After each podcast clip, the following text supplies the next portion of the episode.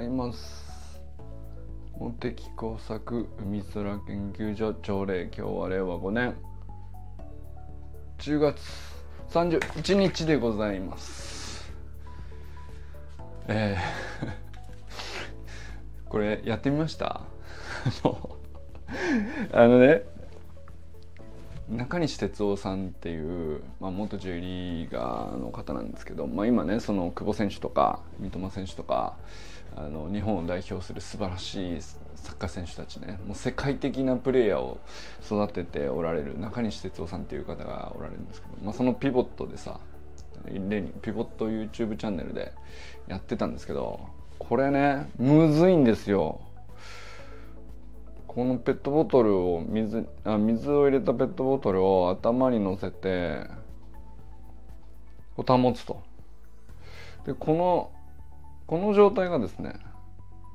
重心がしっかり高く保たれてしかも頭がこう骨盤の上にまっすぐ乗っていてっていうことなんだけどこれをやったままあの歩き回ったりとか立ったり座ったりとかもう何ていうか重心を完璧に捉えてる人はもうすごい動きをするんですよ。このペットボトルと完全に一体化するんですよ。こう乗せてこうやって後ろに下がったりとか、えー、前に出たりとかってできるんですよ。これすぐ落ちちゃう。でこれ僕まだ全然できないから水半分ぐらいしか入ってないんですけど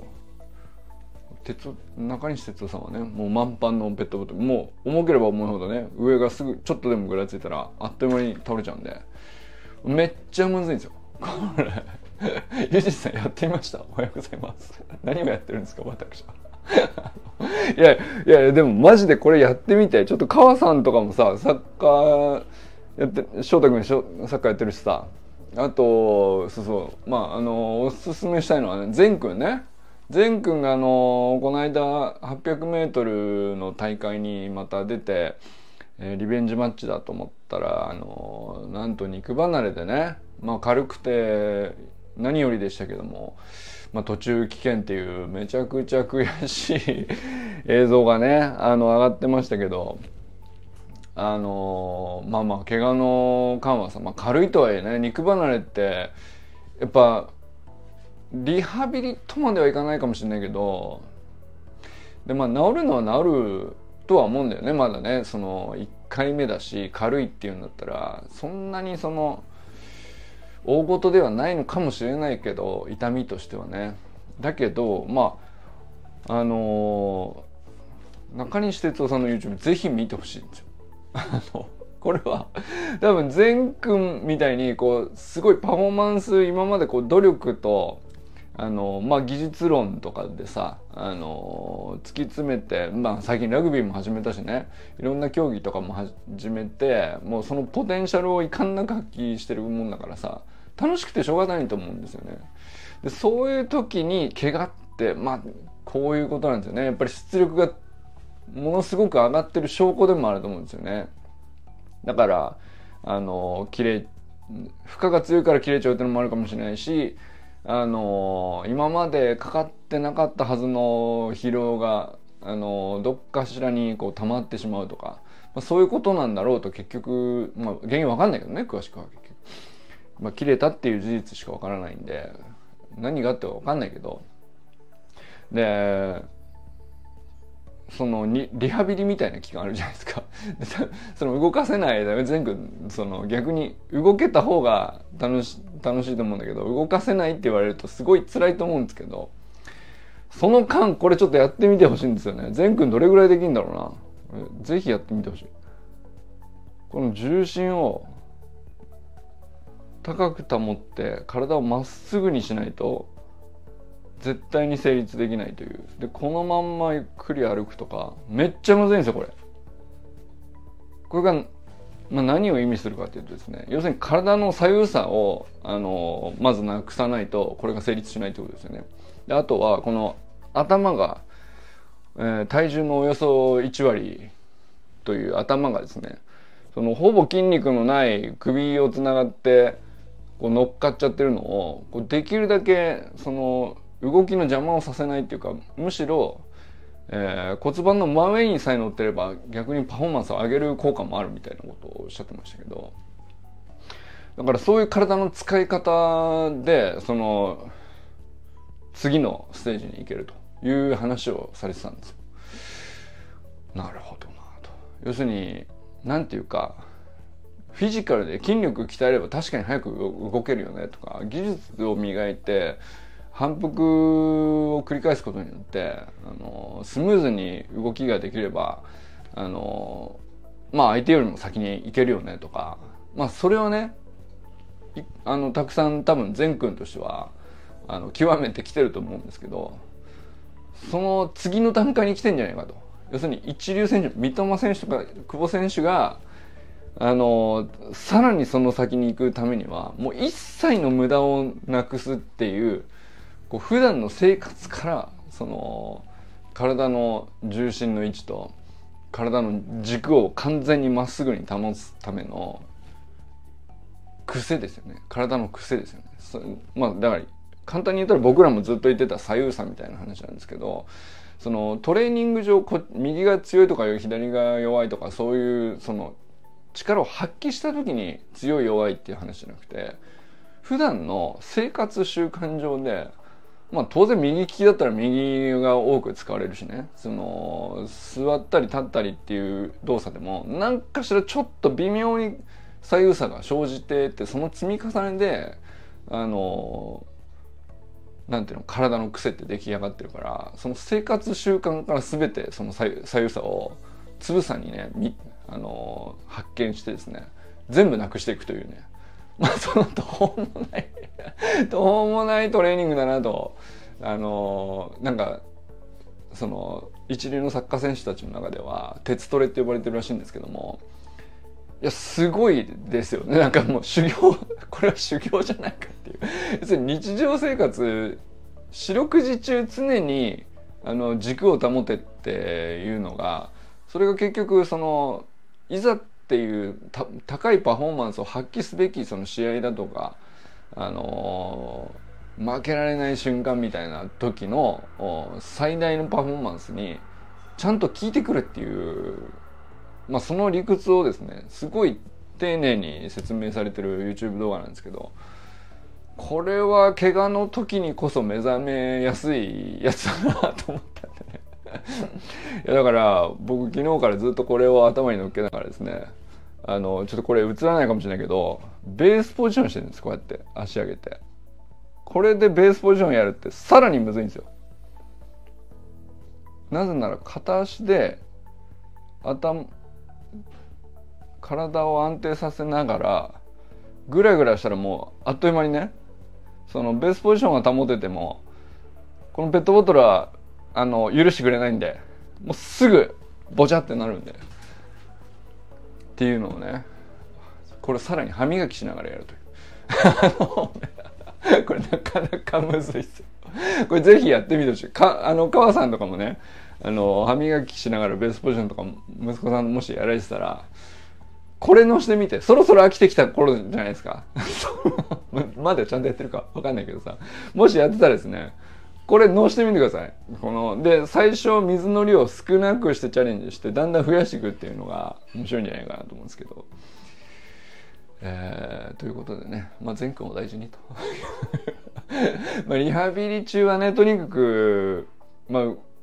筋肉がちゃんとくっつくまであの完全に休むっていうことも大事だと思うけど。くっついた後もさ今度さくっついた筋肉だけでちょっと周りより硬かったりするんだよね。だから一回やっちゃったやつが癖になっちゃったりするとかっていうのもよく聞きますけど。まあだから本当に焦らず復帰するしかないんだけどその期間思ったより善くにとっては多分長くなりそうだから、まあ、そういう時にあの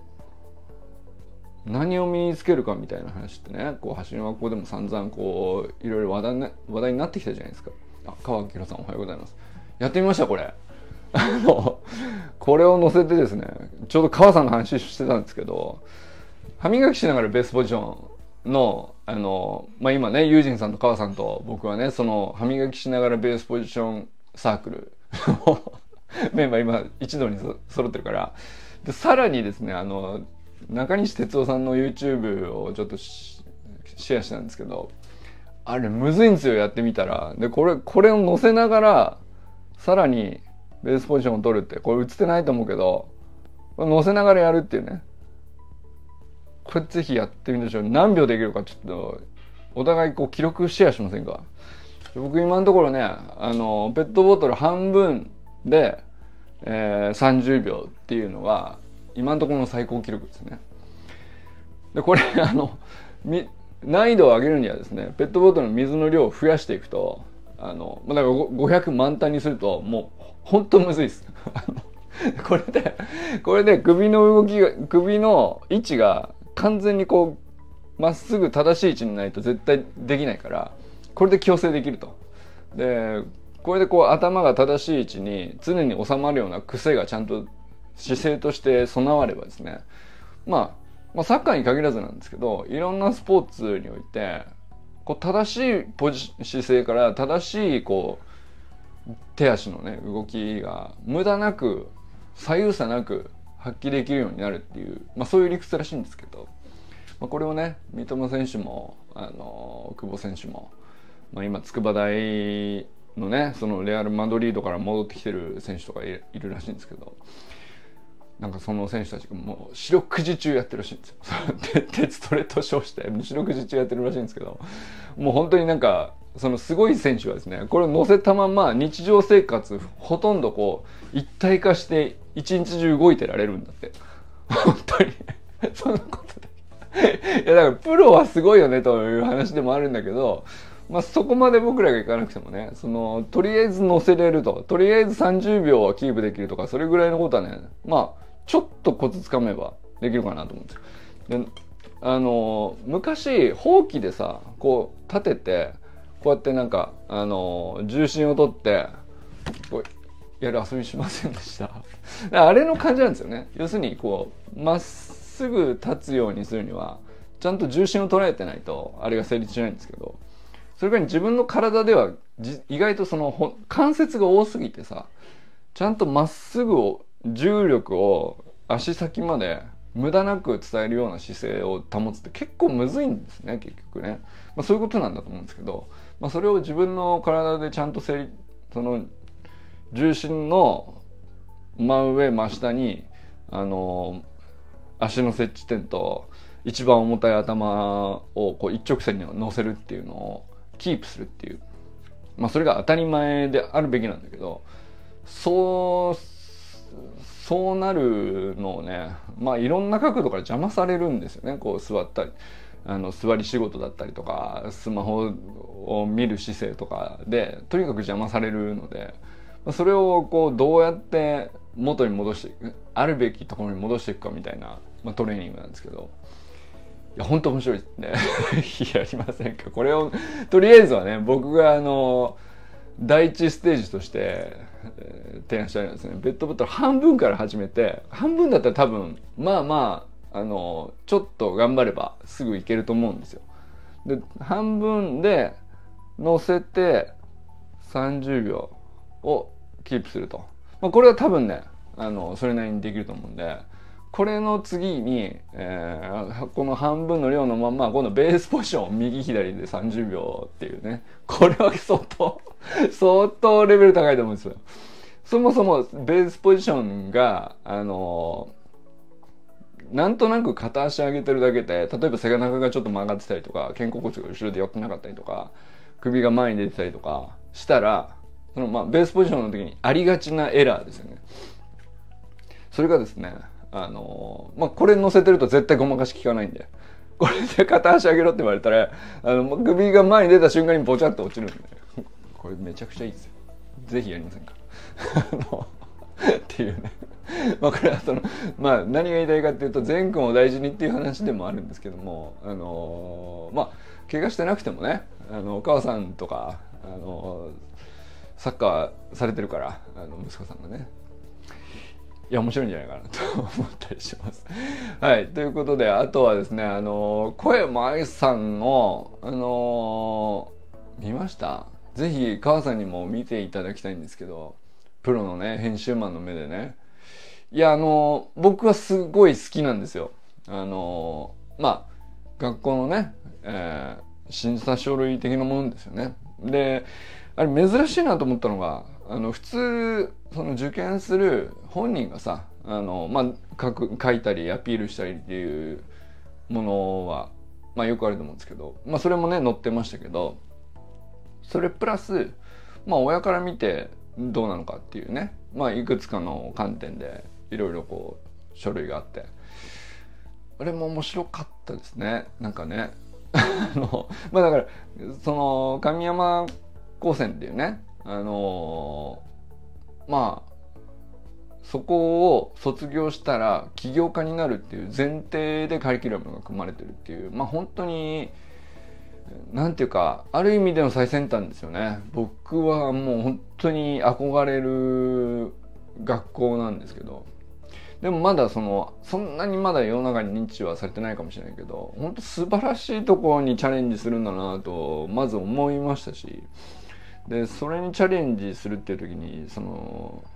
提出書類みたいのって当然ね普通の学校とは違うわけじゃないですか。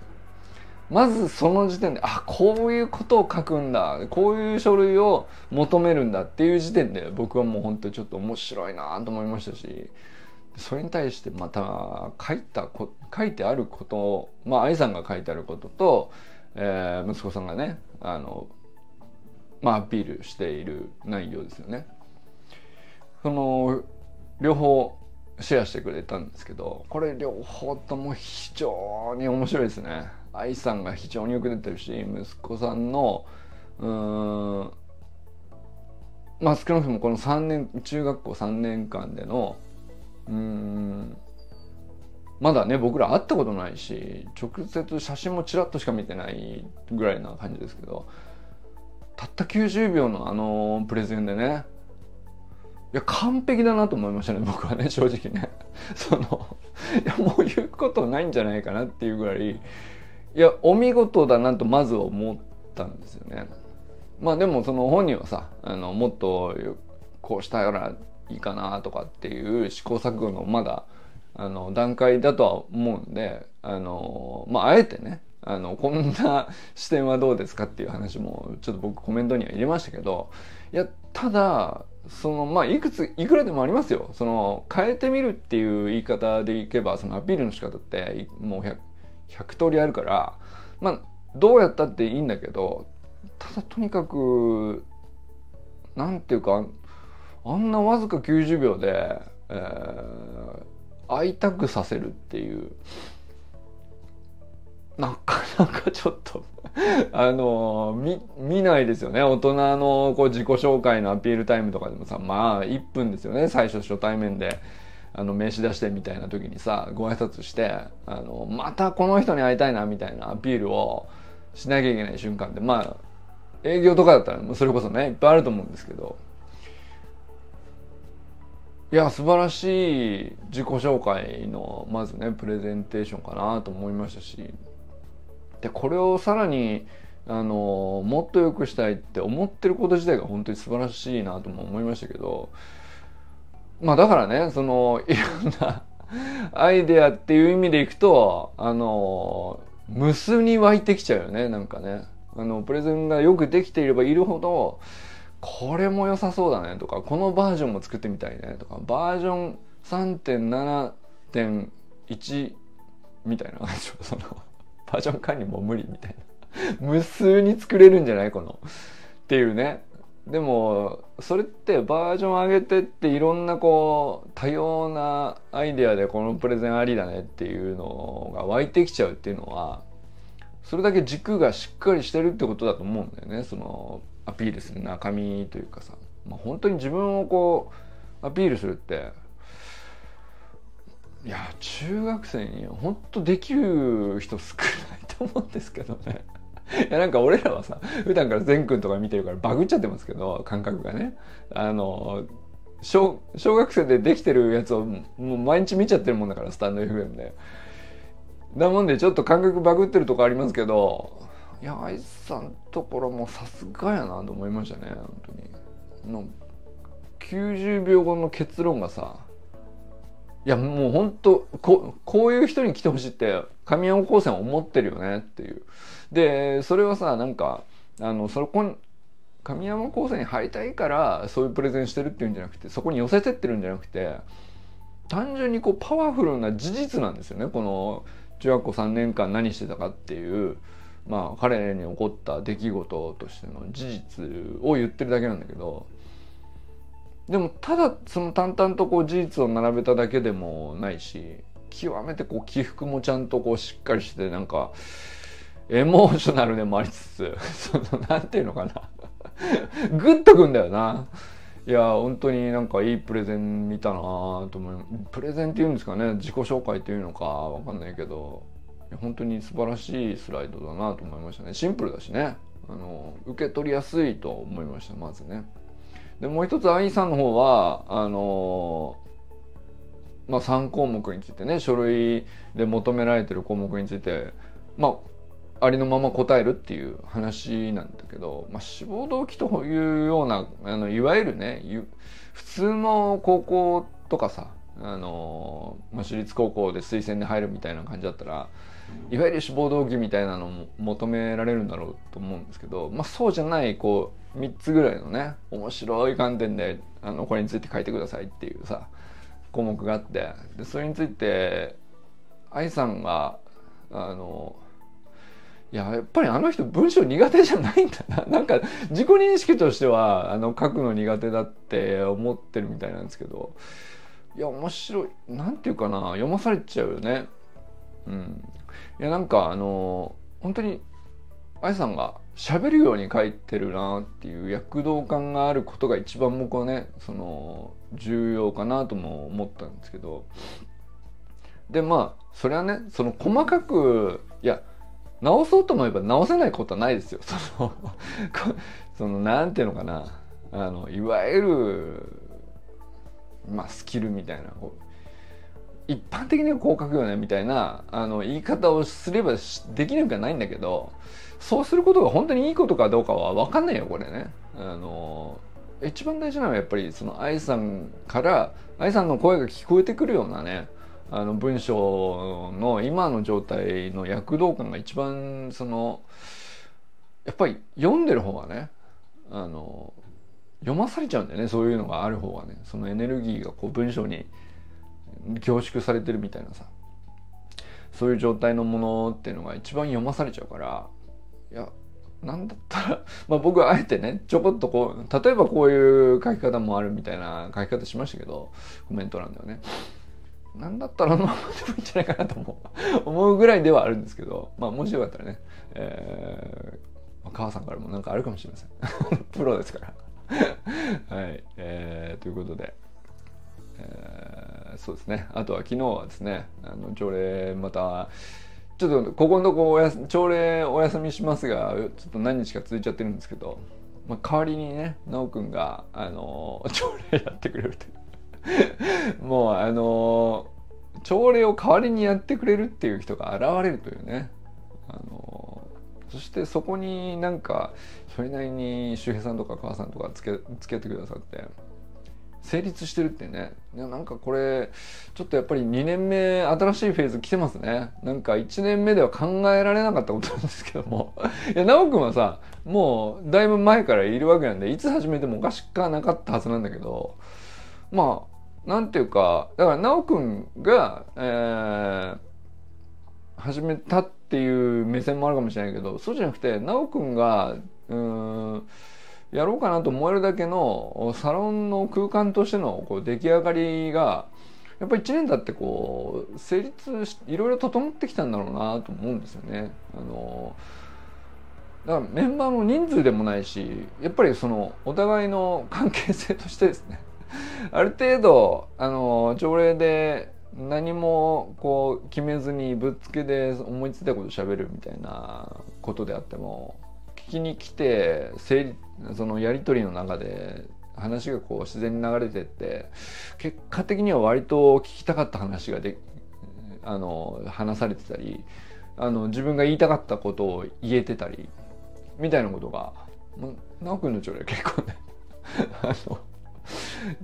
成立してるからね。いやなんか面白い状態になってきたよね。これはサロンの、まあ、直君の試みでもあるけどサロンの状態としてコンディションとして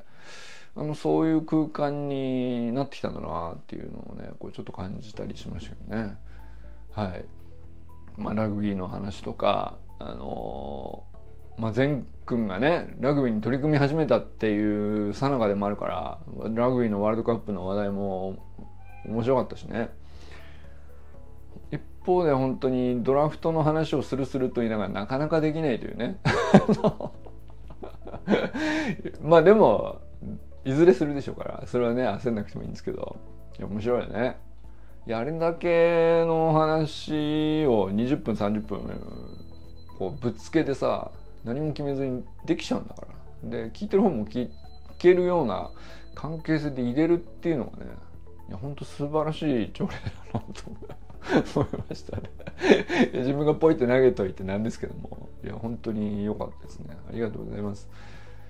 えー、ということで佐藤ひろみさんおはようございます。川明宏さんおはようございます。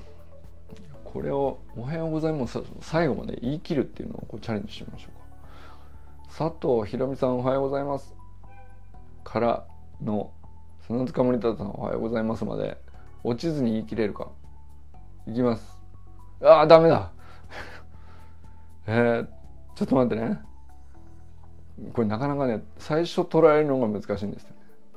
多分姿勢が崩れてるんですいきます。ああいやダメですね。ダメです。いや本当だから何かしながらとむずいんですよね、で川明さんぜひやってみていただきたいです。本当むずい。いやでも逆にできる本当に上手な人っていうかいやいやこれどれがむ何が難しいんですかみたいなさ。よっぽどもともと姿勢がいいんでしょうね。僕はだからやっぱりもともと首が前に出ちゃってる姿勢なのこう無理やりこう肩甲骨をいつも意識的に後ろに寄せるみたいなことしないと姿勢が治らなくて本当にまあでもねこれそれをかれこれ2年か3年ぐらいこうずっと意識しても無意識にこうどんどん前出てきちゃうっていうね。これ直したいのよ。直したいっていうかあの自然な元のあるべきところにありたいっていうか。でも確かにねその姿勢ができた時に体がこうめっちゃ楽になるんですよね。これ何回あのスポーツをさんさん熱く喋ってからこれにしときますけど。だから正しい姿勢まあだから砂塚さん見れば分かるじゃないですか。あのパッと見て美しいじゃないですか。あの状態をどんなような動きをしてても必ずキープされてるんですよね。だからパッと見て何がいいのかよく分かんないしそんな難しい動きしてるわけじゃないんだけど美しいって思うっていうのはもう骨格がこうす全ての関節があるべき場所にこうちゃんとあるっていうのがそのもうシルエットでも上がるぐらいな感じのことを言ってんだろうな。のまあゆかさんとかもそうですね、うん。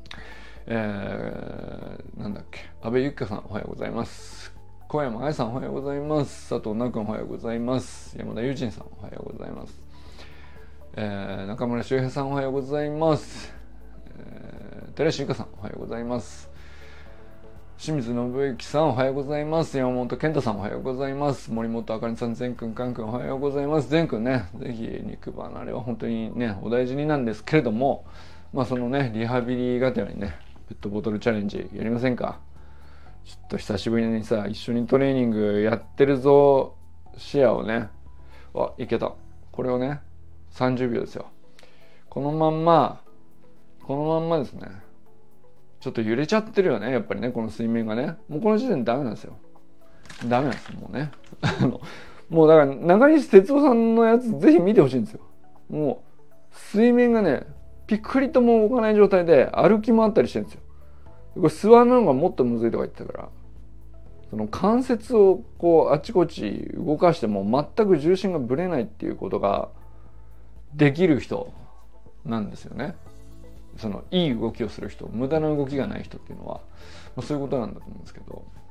でもその無駄な動きがあっても関節のどこかしらにこう無駄な動きがあっても重心がちょっとぐらいずれちゃってても筋力が強かったりとか、えー、まあ、反復が繰り返されてるから上手だったりとか、まあ、それによってこういい記録っていうのは出せるには出せるんだけどその分どっかに負荷がいってるはずなんですよね。重心がずれてるってことは。関節のどっかがあるべき場所にないっていうことは。でそれがこうやっぱ繰り返せば繰り返すほどどその負荷が蓄積してしまうっていうか、まあよまあ、そういうのが結局ねどっかで怪我を起こすっていうそのパフォーマンスが高い人ほどあの必ずどっかで起こるっていうのはやっぱそういうことなんじゃないかなと思うんですけどいやだとしたらねもうリハビリ中やるべきことの一番こうなんていうか一番いい中身なんじゃないかと。思うんですよね。何度もトライしてるんですけど今回はどうですか？今回はいいですね。これぐらいにはすぐ慣れると思うんで前学になったらね余裕で。でこの状態で歩き回ったりとか、えー、お辞儀はできませんがえー、ベースポジションを30秒ですね。まずそれから、えー、座るとかスクワットをこれを乗せた状態でできるかとかね。めちゃくちゃむずいと思うんですよね。であとはいやだから砂塚さんとかやったらどうなんだろうね。めっちゃ良さそうだと俺は思うんだけどな。意外に難しいかもしれないですけどね。その、まあ、関節の滑らかさとかももう分かんないからね。いやぜひなんかちょっとみんなでやってみます。謎の謎の企画なんですけど僕はやりたがってますよという業務連絡ですねこれはね。あのもしやれやれやったよという人はねあのその謎の動画をインスタに上げるのはちょっとって多分思うと思うんですよ。これはなかなか上げれないでしょ普通ね。何やってんですかってなるから。まあ 砂塚さんとかもうその次元はね乗り越えてると思うんですよ。何やってんですかみたいなのは。もう何をやっても何か意味があると思わせるような、あの、ブランドが確立してる人はね、ぜひインスタにも載っけてほしいんですけど、これで、ベースポジションを30秒やったチャレンジを、あのまあ、まず5秒クリアできるか、10秒クリアできるか、えー、15秒いけるか、落ちるまでやってみて、えー、サロン内に投稿と。どうですか？今まあまあいきましたね。ということで。全く待ってます。砂塚森田さんおはようございます。ということでね今日は皆様どなたと笑いますでしょうか。今日も良き一日をお過ごしください。川明さんありがとうございます。山田友人さんありがとうございます。じゃあね